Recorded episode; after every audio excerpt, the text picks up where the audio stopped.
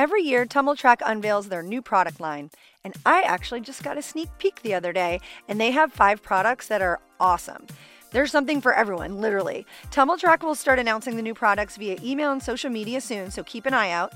And if you're at regional or national congresses, you'll have a chance to check out some of the new products live right there on the spot. The Tumbltrak crew is booked, and bags are almost packed for a busy season of travel to trade shows and congresses. There's lots of ways to connect with Tumbltrak during the show season to get the best deals on equipment.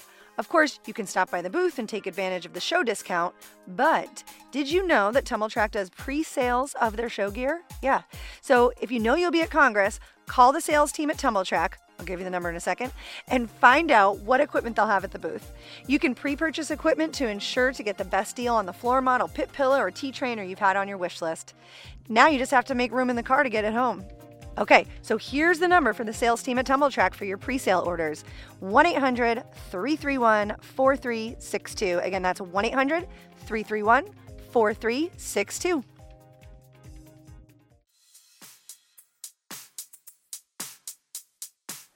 Hey there, and welcome to a mini-sode of What Makes You Think, the show that flips the traditional interview format. And today I'm bringing you an interview that was taken on June 5th, 2023, shortly after Pan Am Championships in Colombia with the fabulous Mike Reid. And you might know Mike originally from his time at University of Oklahoma, his elite coaching, his crazy skills that he posts on Instagram, but you've probably been hearing his name a little more lately because he has put his name on a skill. The Reid was recently valued as an F skill on Pommel Horse, and well, you know what? I'll let Mike tell you about it. But before we do that, I wanted to remind you that I will be in San Jose August 24th to the 28th during championships. And on one of those evenings, we'll be hosting a live event very similar to what he did last year in Tampa with Quattro. If you were there last year, you remember it was chill, it was fun, there was contests, there were games, there was a lot of laughs, and some great appearances from past guests, including Wendy Bruce, Stephen Nedoroscik, Justin Spring, and Jessica O'Beirne. This year, I can't tell you all the names right now, but there's going to be more and it's going to be great. So keep your eyes and ears open for more information on that. And here we go into my mini-sode with Mike Reid. Okay, I am here today with Mike Reid, and I'm literally here with Mike Reid in, a, in that he's sitting next to me and not just zooming in. Mike, thanks for actually being here. Yeah, of course. I'm excited. So let's get this taken care of right off the bat. I always like to establish do we already know each other? We do. The fact that you're sitting in my basement, very tight quarters. Yes, we know each other. And Mike has actually been staying here this weekend. Precision put on a clinic over at Dunn's Gymnastics in Hebron. And I was fortunate enough to bring him back to do some precision stuff. And you've done a handful of camps with us over the last few years. Mm. And I have to say, I'm always impressed not only with your technical knowledge for the high level skills and like kind of demystifying them, but what really gets me is watching you with the little ones. you are so good with them. I just had such a blast yesterday with those little teeny tinies doing their cartwheel backward rolls. And it was, it, but that's a true testament to a great coach. oh, It's, thank you. yeah. So, yeah, those are the most fun. Just you get to tap into their joy for gymnastics. I love that. yes, I know they're so excited. Mhm. It's great. So, what I really wanted to talk to you about is kind of the buzz that's going around about the Reid. So, quick backstory, guys. Mike just got back from Pan Am Championships, and he is a pommel guy. He's not only a pommel guy, but he's a one of the best pommel guys there is. And tell him about your skill, because if I do it, it's going to sound ridiculous. Well, it's a uh I guess in gymnastics terms, it's a Savato that hops over both handles. So low key, uh, it's you're phasing out backwards. It's a blind hop. You can't see anything, and you hop over both of them. oh yeah, you hop backwards. That's right. Yeah. Okay.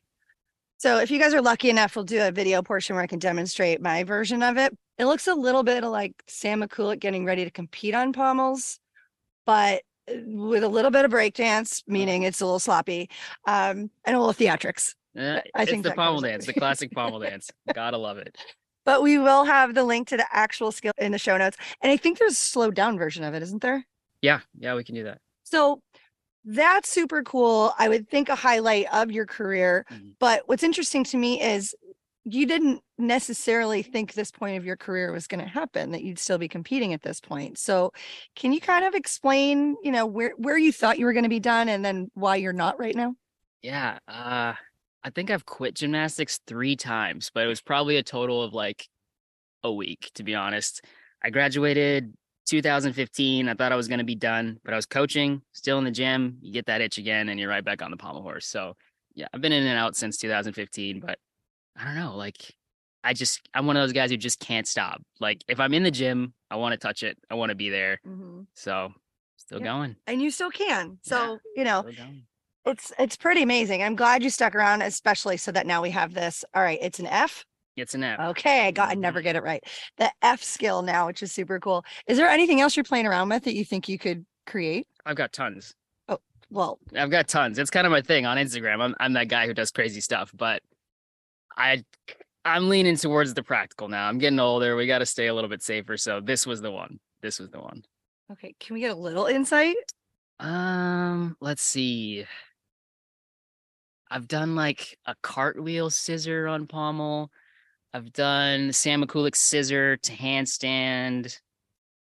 I've done like a, a dismount that hops across through the handstand. I've done a bunch of crazy stuff. My Instagram is loaded with it. Like that's my thing. but not but not stuff that you put in a routine or stuff that you I would put in a routine. Just I'm getting that itch. I got that adrenaline. Let's chuck something. Let's go.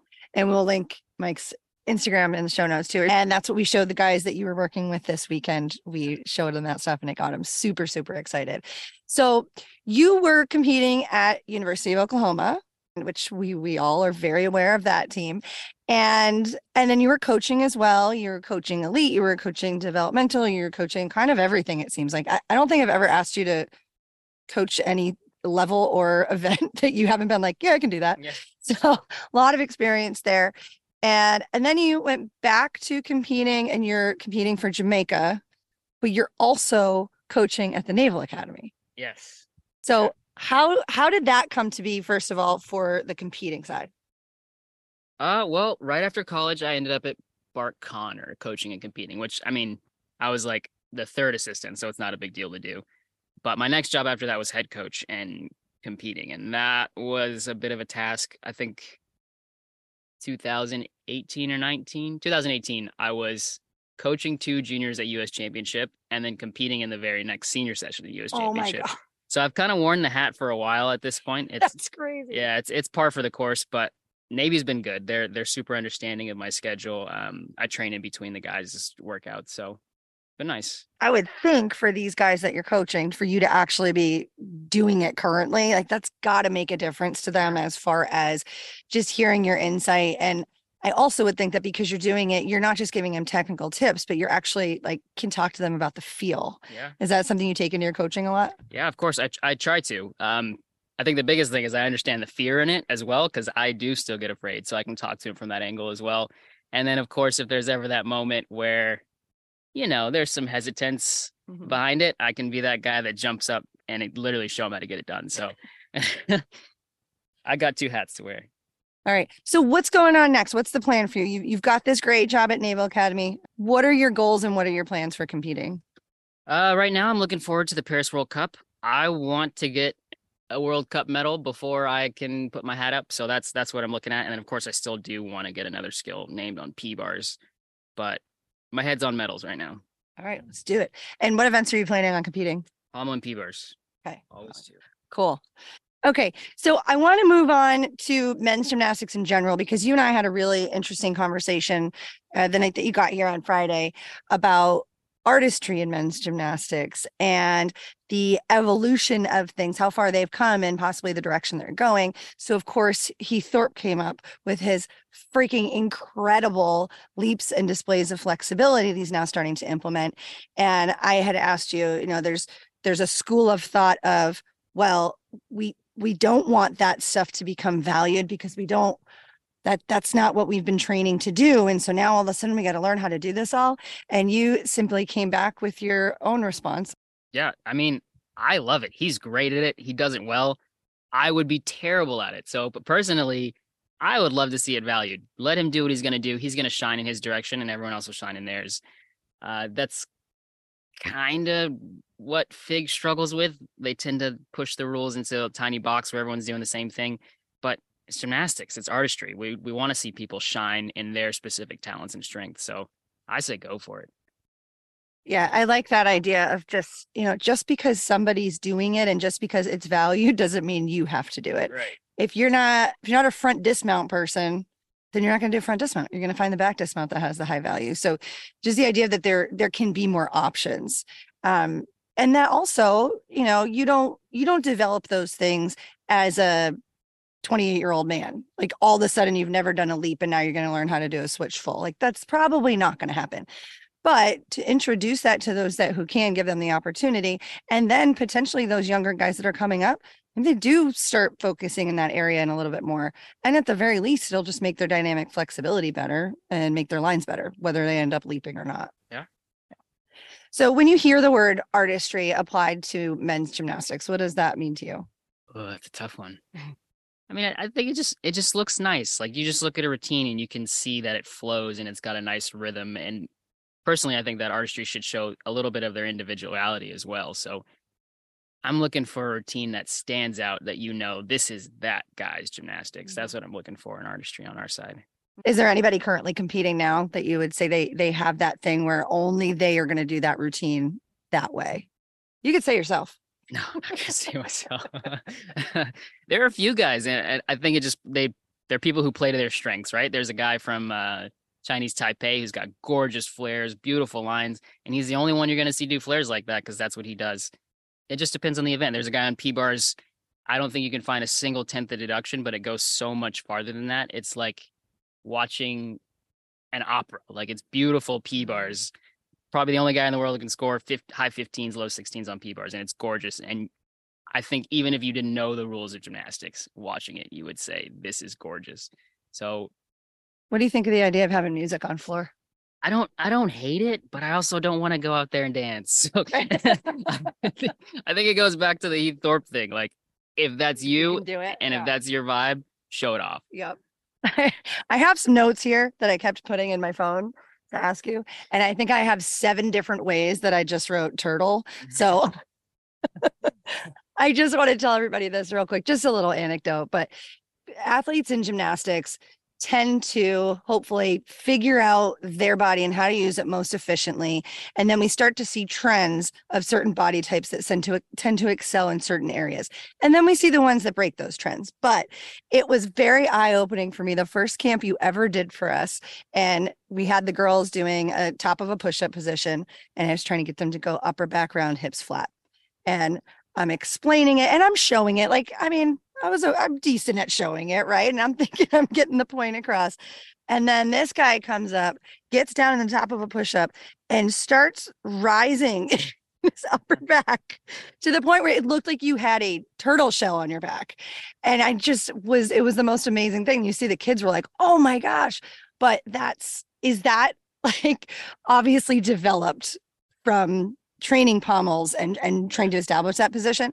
But how much of that is just you're a freak and that's how you're built? I mean, it's it's kind of the, the pommel guy slouch, right? Like you're not gonna find a pommel guy who stands with his shoulders rolled back. Like that's just there's a little bit of Uh, technique to it, but there's some natural body types that goes along with it as well. Mike the Turtle Reid. All right. All right, Mike. Well, thank you so much for taking the time to walk all the way down to the basement to have this conversation. Appreciate it. And we're going to watch out for maybe a Reid two in the future. It's coming. It's coming. All right. P bars, hopefully.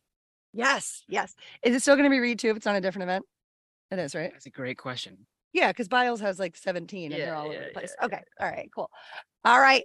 Thank you so much. And we will be sure to follow you. Make sure you check out Mike on Instagram at MJR View, V I E W.